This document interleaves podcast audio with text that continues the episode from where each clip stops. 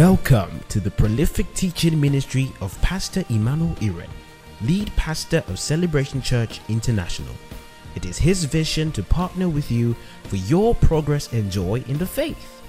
Ready, set, grow. I want to start by reading to you two texts, or we're going to read it together. Exodus 19, 5 and 6. We start with that. Exodus 19, 5 and 6. And then we'll make a contradistinction between that text and 1 Peter chapter 2, verse 9. So Exodus 19, 5 and 6. Then 1 Peter chapter 2. Hallelujah. Exodus 19, 5 and 6. I read verse 5 and you read verse 6. It says, Now therefore, if you will obey my voice and keep my covenant, then you shall be a special treasure to me above all people, for all the earth is mine. Verse 6, everybody wants to go. And you shall be to me a kingdom of priests and a what? Holy nation. These are the words which you shall speak to the children of Israel. Then you come to First Peter chapter 2, verse 9, and what does that say? It says, But you are a chosen generation, a royal priesthood, and holy nation, his own special people, that you should proclaim the praises of him who called you out of darkness into his marvelous light. Now, it should interest you that God tells Israel, if you obey my voice and the covenant that I give to you this day, you shall be a holy nation. But then God looks at his church, his ecclesia, and he says, You are. He tells Israel, He says, If you obey, you shall be. But he tells his church, You are. Lift your hand, say, I am who God says I am. Say, I am royalty. I'm chosen. I'm peculiar. I'm holy. Say, I'm not trying to be. I'm not praying to be. I am not hoping to be. I am. He says, I am a holy nation. Now I know some of you in your heart you want to protest. And you say, God, how would you call me holy?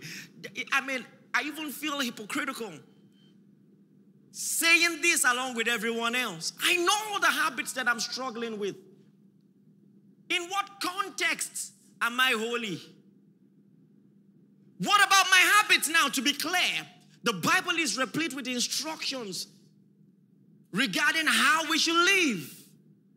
And the Bible is clear that our conduct should align with our position. So many texts, too many to go through right now. It says, abstain from fleshly lusts, mortify the deeds of the body, make no provision for the flesh, flee immorality, put off the old man, cleanse yourself from all filthiness, perfecting holiness in the fear of God, walk in the spirit, and you shall not fulfill the lust of the flesh. So many instructions. Therefore, any doctrine that minimizes the importance of striving to ensure that your conduct aligns with your position is false. So, why then does God call me holy? Because holiness is one of many words in the Bible that have different nuances. There are words in English, for instance, that have two meanings, it's three meanings. And so you literally have to look at the context to understand what meaning was intended. So there is a secondary meaning for holiness. Secondary. And the secondary meaning happens to be the more popular meaning. Holiness means, or is usually a synonym for moral purity. You see, when you talk about holiness in the church, what comes to people's mind immediately is moral purity or personal righteousness. And I've shared, of course, myriads of texts, although, although in passing, texts that talk about that. It's important to God.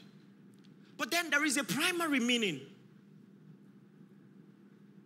And I'm not the one who calls it primary. Just by studying the Bible, you see an emphasis on this meaning.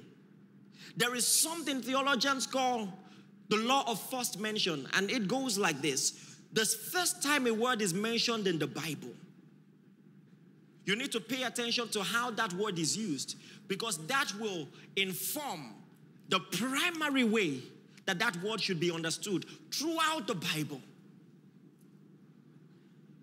And the first time that the word holiness is used, it wasn't used to refer to moral purity, as important as that is.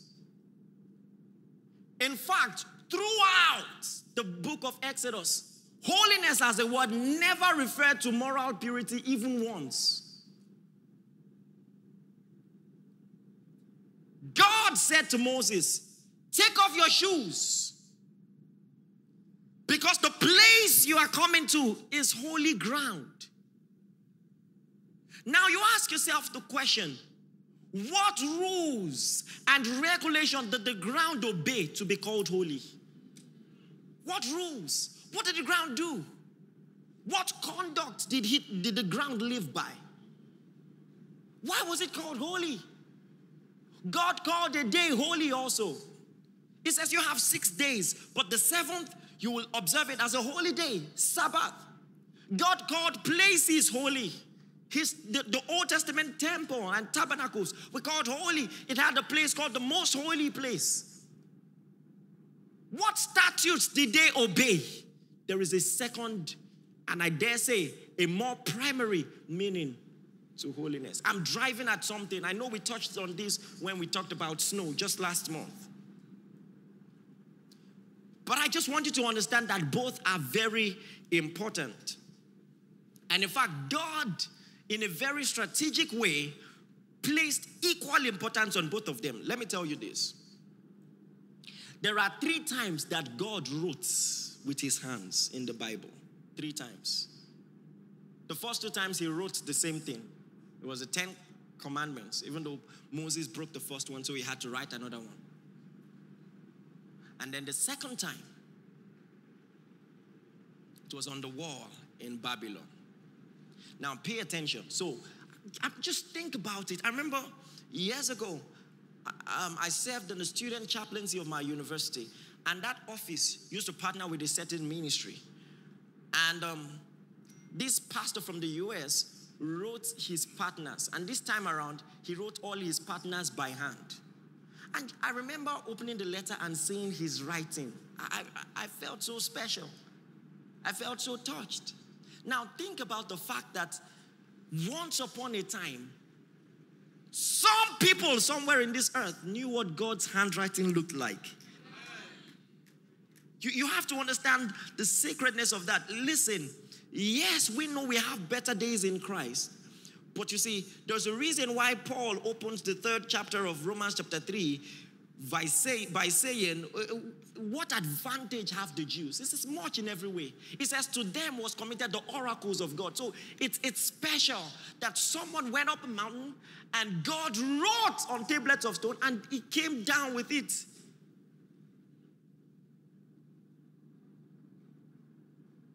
That's special. And what were the things that were written? Thou shalt not kill. Thou shalt not commit adultery. Thou shalt not steal. And so God ratified moral holiness with his writing. These instructions must be very important. God wrote about it. There is no question how important this is. And it's, in, it's emphasized in many churches and in the body of Christ, and rightly so. And God, before He wrote, told them, if you will keep this covenant, you shall be holy. So now, the writings of God ratify His perspective of holiness and His expectation of moral holiness. But the second time God wrote, it wasn't particularly because any of those commandments were broken. In fact, Belteshazzar, who was the king of Babylon at the time, was doing a lot of wrong things. He was drunk and God said nothing, even though drunkenness is a sin. He had concubines, you know, and they were just frolicking around and God said nothing, even though that's a sin. And it just this just paints a picture of the degree of importance, you know, these things have in the sight of God. He was doing all the wrong stuff and God said nothing. Then he went and took utensils meant for the temple worship in Jerusalem, brought those cups, served drinks with them, and was drinking. And then God saw another important, urgent reason to write again. He wrote on the wall, Mene Tekel Upharsin, which was later interpreted, You have been weighed in the balance and found wanting.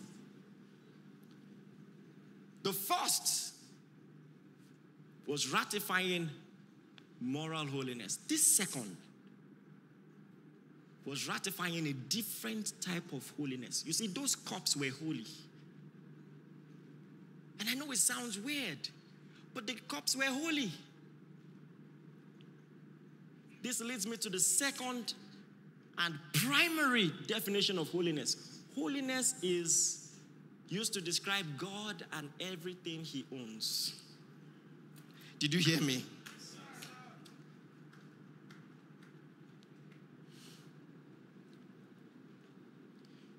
You can't think of holiness as trying not to sin. Otherwise, why then is God holy? God is not trying not to sin. Hallelujah. It's used to describe God and everything He owns.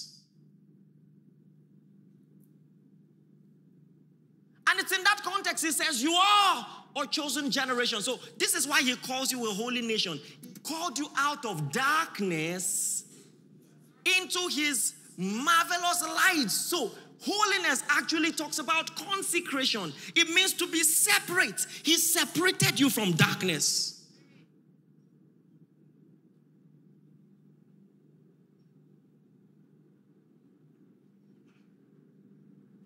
So the two times, you could say three, that God wrote, by implication, he placed both types of holiness on the same pedestal. How come the church emphasizes just one? Have we talked about our sacredness? He says, I am a chosen generation, a royal priesthood. Listen, has that revelation been driven into your consciousness? I'm a holy nation. I'm separate. Listen, I walk with everybody, I play with everybody, I go to public schools and all of that, but I'm separate. I'm separate. I'm a holy nation. Say that. Now, when you come to 1 Corinthians 6, you see something very interesting. God already told us in the Ten Commandments thou shalt not commit adultery. Eh, that's morally wrong. But then in 1 Corinthians 6, you see a more important reason not to commit adultery. Based on the law of Moses, you know, okay, it is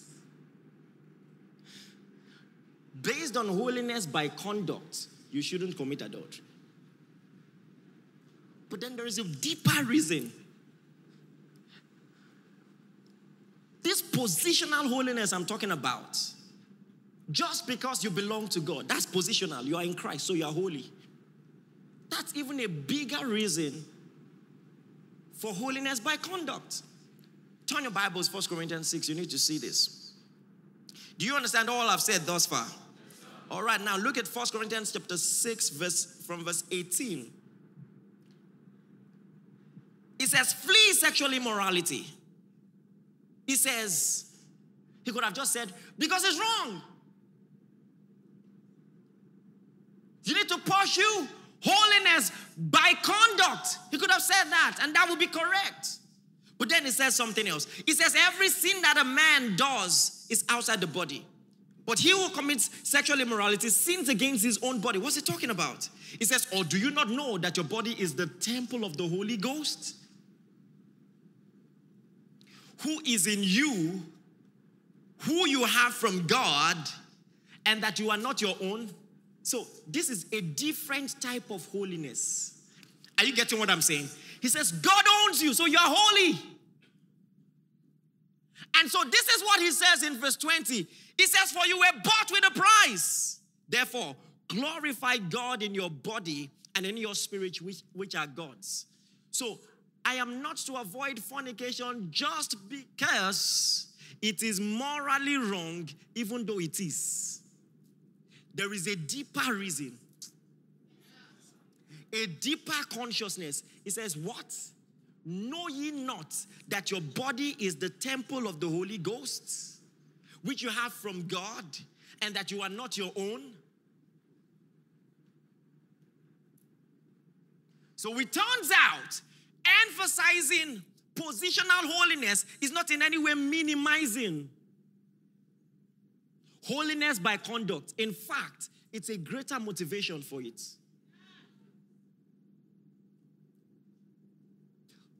Because he made me holy positionally, how then can I? No wonder Paul said, How can we who are dead to sin live any longer therein? Hallelujah. Now, let me tell you this. What God had against Belteshazzar is the same thing he has against people who just live anyhow.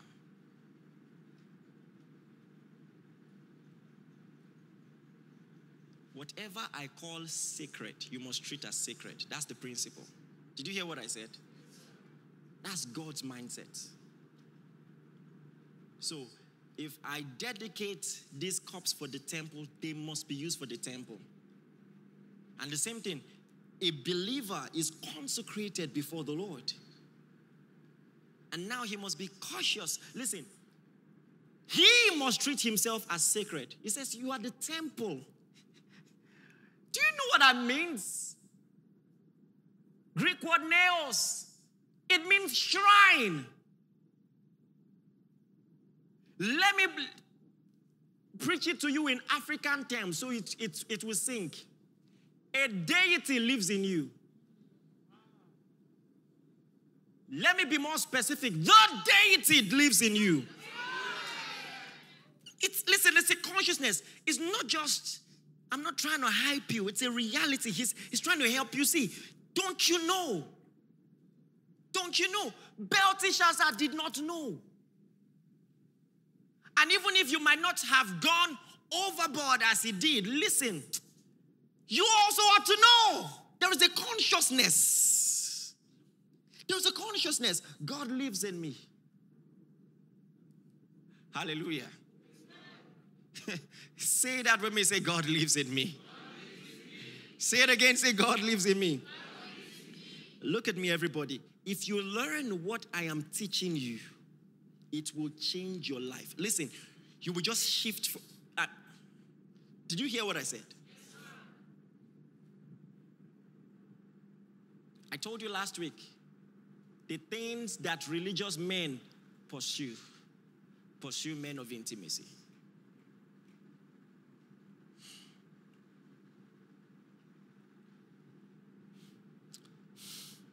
Hallelujah. Turn with me very quickly. Second Corinthians chapter 3.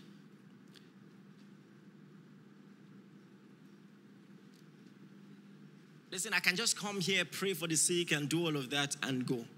But if revival will last, it has to come with a word. That's why every Wednesday, I'm first of all going to teach you. You need to learn this. This is so important. Second Corinthians chapter 3, verse 6. Let me start um, from verse 5. It says, Not that we are sufficient of ourselves to think of anything as of ourselves, but our sufficiency is of God, who also has made us ministers of the new covenant, not of the letter, but of the spirit. So now he's making a comparison between what Moses had and what we have. Hallelujah. I told you how special this letter he's talking about is. God's writing. And he's saying what you have is greater. He has made us able ministers of the new covenant, not of the letter, but of the spirit. For the letter kills, but the spirit gives life. He says, now he's making a contradistinction, and you need to follow this. In verse 7, he says, But if the ministry of death, written and engraven on stones, was glorious, so that the children of Israel could not look steadfastly at the face of Moses because of the glory of his countenance, which glory was passing away, how will the ministry of the Spirit not be more glorious? This is what he is doing to help you understand the excellency of the glory you have and the sacredness that is on your life. He says, Look at the types and the shadows. That temple that God was so finicky about, he never dwelt there. Did you hear what I said? Yet he responded with such a jealousy when Belteshazzar dared to take from it for entertainment. How much more you? So you have to understand how much an, an anomaly it would be for you to live casually. If God responded to such abuse, he, he had to write on the wall. And he never dwelt there. Let me show you Hebrews chapter 2. Hebrews chapter 2, verse 2. you know what it says? Hebrews 2 2. It says, For if the word spoken by angels was steadfast, if the word spoken by angels was steadfast, and every transgression and disobedience received a just recompense of reward. So, because God had ratified the Old Testament practice, those utensils were holy unto him. When Belteshazzar was out of line, he judged him. And this was Old Testament, and it was steadfast. It says, How shall we escape? If we neglect so great a salvation, which at the first was spoken of the Lord and was confirmed by them that hear him. So now the glory is excellent. The glory of the new covenant is excellent. So glorious, you can no longer call that of the Old Testament glorious. And now the stakes are higher. So we ought to pay attention to have a greater consciousness of sacredness than the Jews had. This is where it is difficult. He said, You have not come to a mount that might be touched. A mount that touched that, that burns with fire and brimstone. You know, our human mind can resonate with that. When you're walking on the road and you see a calabash and you see food in it and you see blood around it and a red cloth, you are more conscious that spiritual activity has happened there. And that's why people have um, the tendency to have more respect because of the limitation of their mind, more respect for the Old Testament temple and for the tablet of stone because it was God's handwriting. There is something about us that is fascinated by the things that are dramatic even though they are not in themselves deeply spiritual.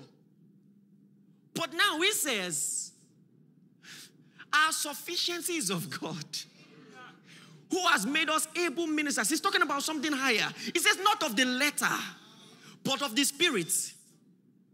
It might have been dramatic for you if someone went up a mountain and came down with the handwriting of God.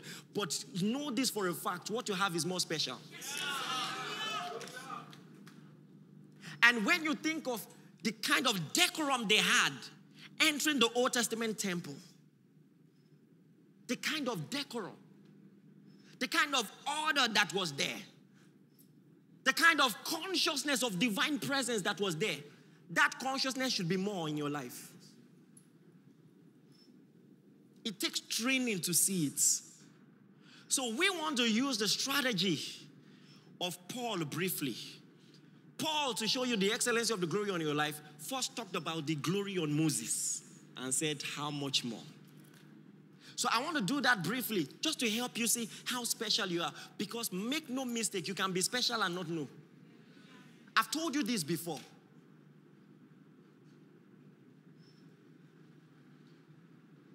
The power you see manifest in your life is not commensurate with the power that you have, it is commensurate with your knowledge. You will only do as much as you know. Because guess what? The spirit of a, prob- of a prophet is subject. Did you hear what I said? The spirit of a prophet is subject to the prophet. So you are suppressing the move of God by your ignorance.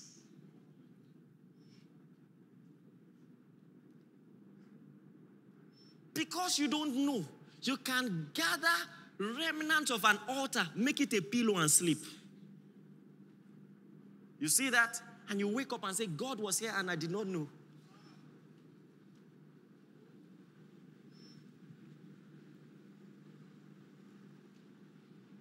So the question this evening is who do you think you are?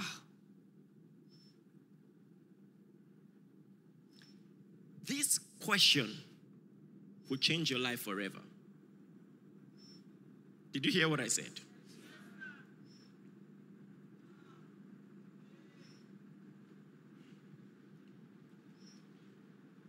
So Stephen is preaching, doing a commentary of the Old Testament in Acts chapter 7. And in verse 47, he gives a commentary on the Old Testament temple. And he says, But Solomon built him a house. Talking about the temple that Solomon built. Solomon, he says, But Solomon built him a house. Howbeit, the Most High dwelleth not in temples made with hands I said the prophet, Heaven is my throne, and the earth is my footstool. What house will you build me, saith the Lord? Or what, where is the place of my rest? So, despite all the manifestations they saw there, the Shekinah, do you know what it means? A cloud, a visible cloud, will enter into the tent of meeting. They saw all those dramatic manifestations of power. And yet, God did not dwell there. I'm painting a picture so you see how much more. It, it's, it's just a comparison. If they had that,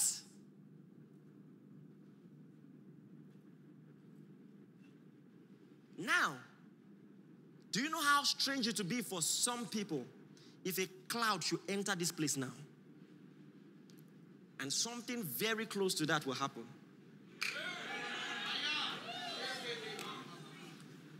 Mark my words, before I'm done, there will be a shift. You will know it. Body go tell you. Did you hear what I said? Now they were having that. Eh, Solomon built him a house. He says, Howbeit, the Most High does not dwell in temples made with hands. Paul was preaching in Acts chapter 17, verse 24. He says, God that made the world, Acts 17, 24, God that made the world and all things therein, seeing that he is Lord of heaven and earth, dwelleth not in temples made with hands. He, he's, he's helping you see the logical side to this. If he made heaven and earth, are you going to build him a house? If he made the world and all that is in it, he can't dwell in a temple made with hands.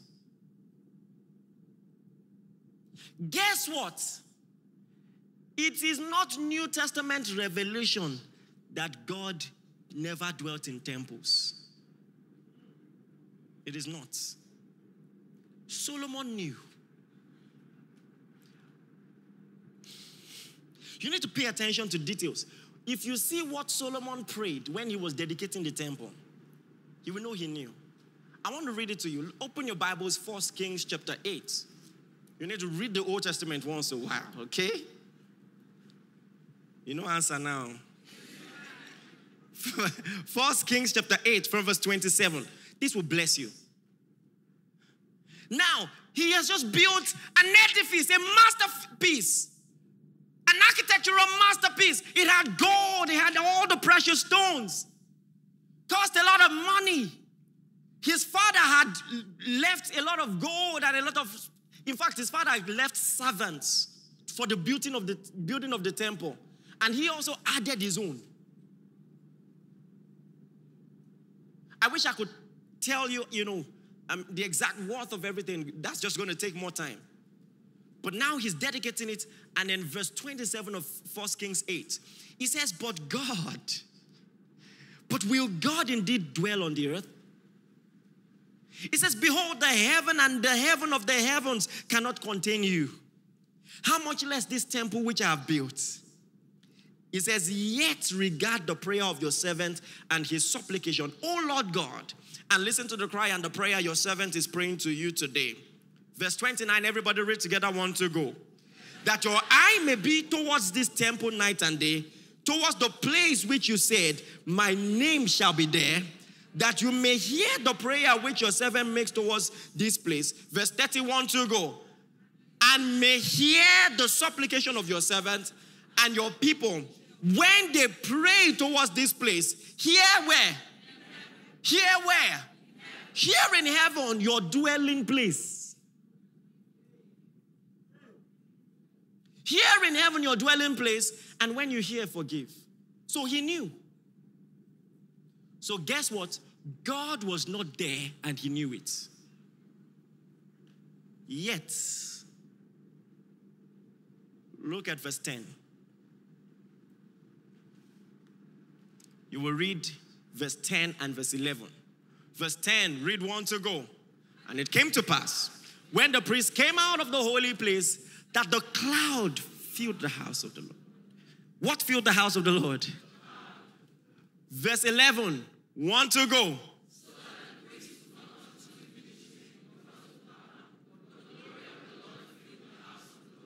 It says it filled it so much, the priest could not continue ministering because it filled the house of the Lord. They, they couldn't stand, they couldn't continue. It, it interrupted their order, uh, you know, and everything. And God was not there. So the question is how much more? Turn your Bibles, Ephesians chapter 2.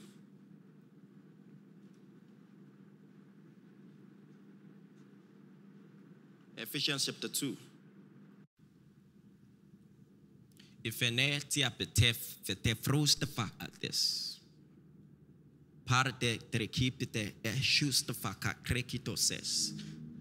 I put a treasure in your heart, says the Lord. The treasure is my spirit. Pay attention to that treasure. Celebrate that treasure it says, because there is nothing outside more valuable than what you have inside. Have I not said, greater is he that is in you than he that is in the world? It says, when you celebrate that treasure, there will be an effulgence of glory. It says, and you will see beauty all around. It says, because that treasure is radiant. Pay attention to that treasure, says the Lord. Hallelujah. Thank you, Jesus. How can demons torment you? How can you be sleeping and something is pressing you? How can you, the slightest thing you're looking for a pastor to pray for you? Do you know who you are?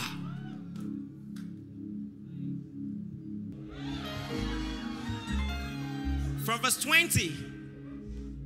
It says, having been built on the foundation. Now he's using metaphors, building metaphors. Foundation of apostles and prophets, Jesus Christ himself being the chief cornerstone. He's using metaphors, architectural metaphors.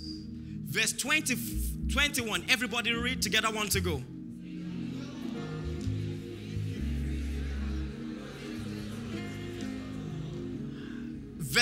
22. Read together loud as you can, one to go.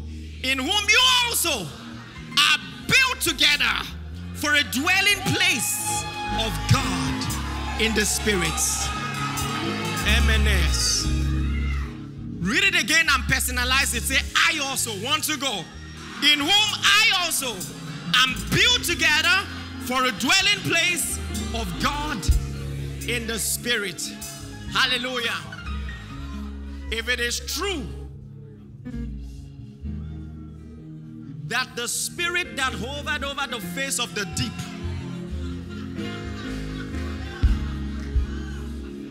and preempted the voice of God saying, Let there be light, if that same Spirit dwells in you, it ought to show. It ought to show. Listen. And so,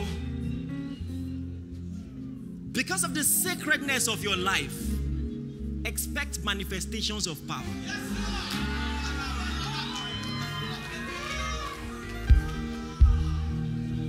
Expect manifestations of power. Hallelujah. So, in the Old Testament, in the dedication of the temple, the glory filled that place. They couldn't stand. We see examples of that in the New Testament. There was a guy, the Bible says, had a dumb and deaf spirit. And when Jesus rebuked that spirit, the Bible says he fell down as though he was dead. But he wasn't. He fell down as though he, so he was just responding to the power of God. So sometimes this happens and it causes healing immediately.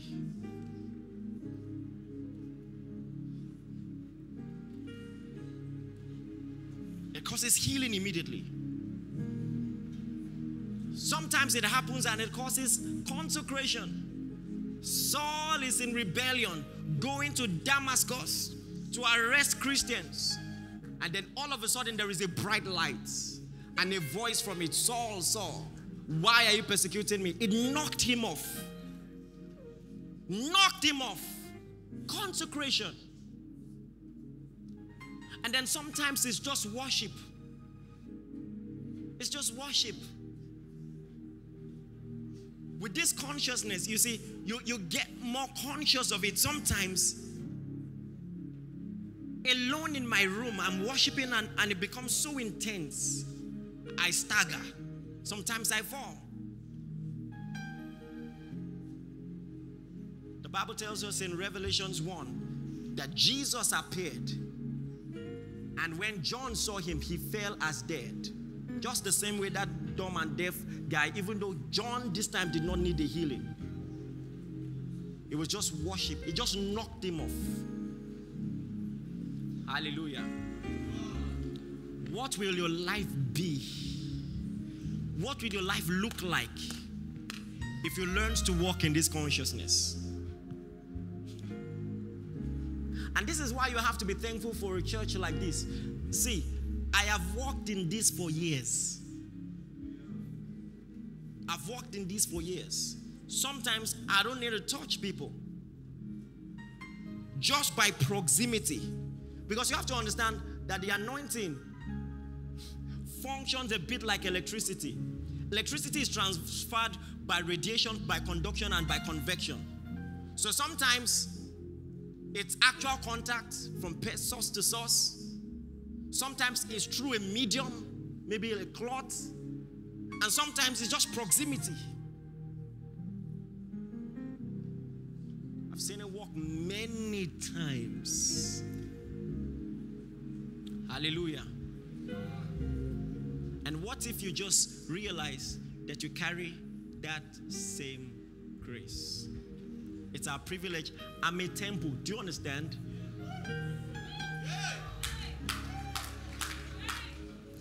Don't look for God. I'm here. I'm not God, but I carry Him.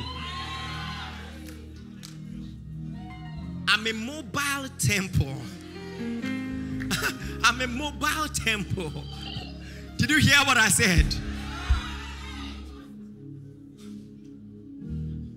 Huh? One more text and then we pray. Oh,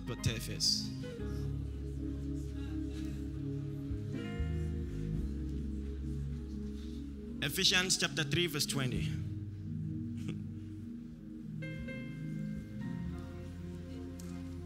Mobile. FN. Listen. It says, The glory of the latter house shall be greater than the former. What you carry is greater than the temple in Jerusalem. Hallelujah. Did you hear what I said? Ephesians 3:20. Hallelujah. Some of you the manifestation of miracles in your life is about to shift. I'm telling you. It's about to shift. It's about to shift. Ephesians 3:20. Is your Bible in your hand? Read out loud, one to go.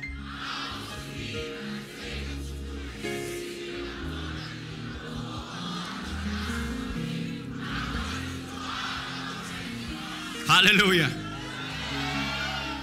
Do you believe that? Read it again with conviction. Want to go?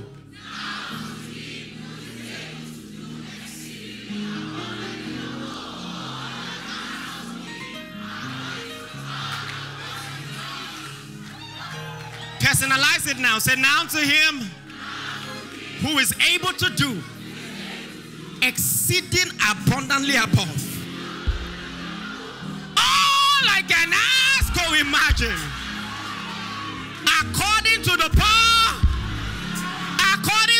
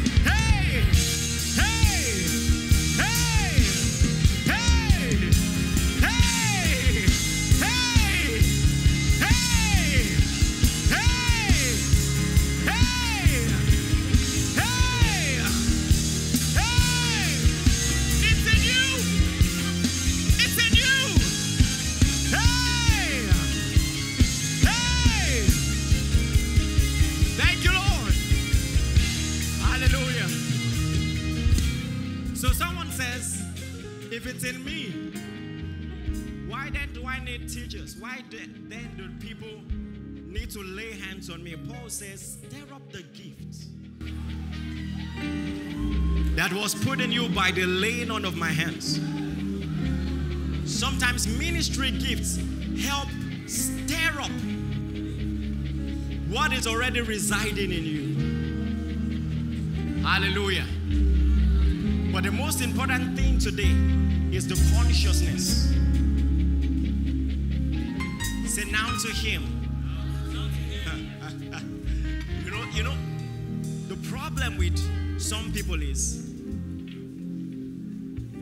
They will rather keep knocking on doors for God to give them stuff.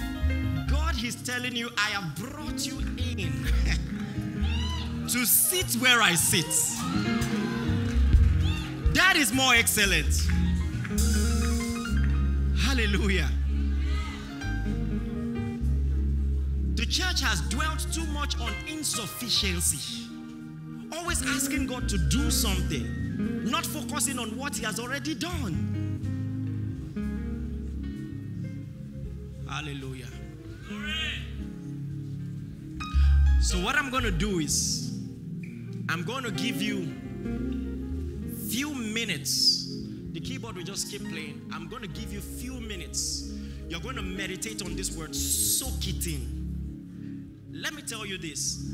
What I'm teaching you is what got me to where I am.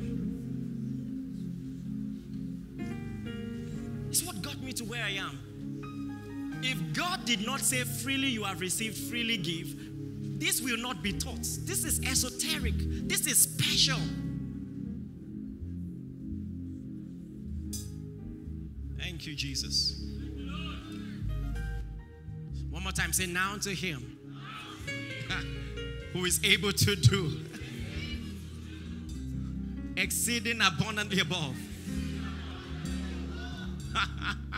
Oh, I can ask or think.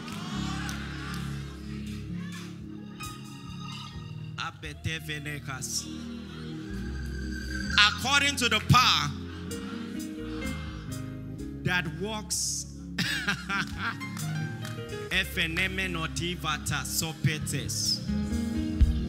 I give you few minutes. Meditate on that now.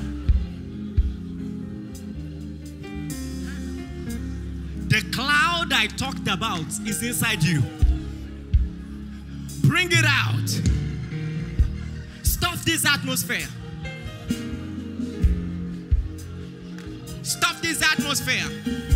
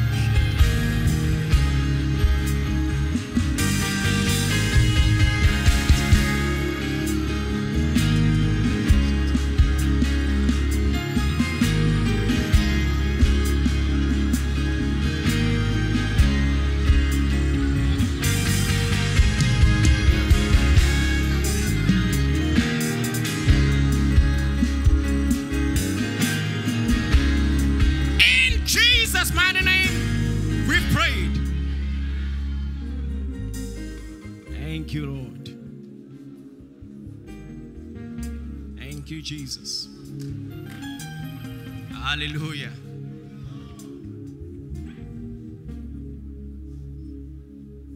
The glory makes a new man out of you. Listen, it opens you up to new possibilities. That's what it does. That's what it does. You've gone in your own strength for too long. It's time for glory. Thank you, Lord. Listen, there's a difference between stirring up glory and watching for it. Watch for it. So sometimes you can be praying, but you need to pay attention. Otherwise, a lot will breeze past you. We have a few minutes more. Listen. Training people takes more time. I can tear up this place now. All right? But I want you to do work. I want you to contribute. Did you hear what I said? Look at your hands. Say, These signs follow me. I lay hands on the sick and they recover. Say, These signs follow me. I lay hands on the sick and they recover. Say, I'm full of power. From the crown of my head to the tip of my toes. Say how God anointed Emmanuel Iren with the Holy Ghost and with power. Say, I go about doing good. Say, everywhere I go, I do good. I cast out devils. I heal the sick. I raise the dead. Thank you, Lord.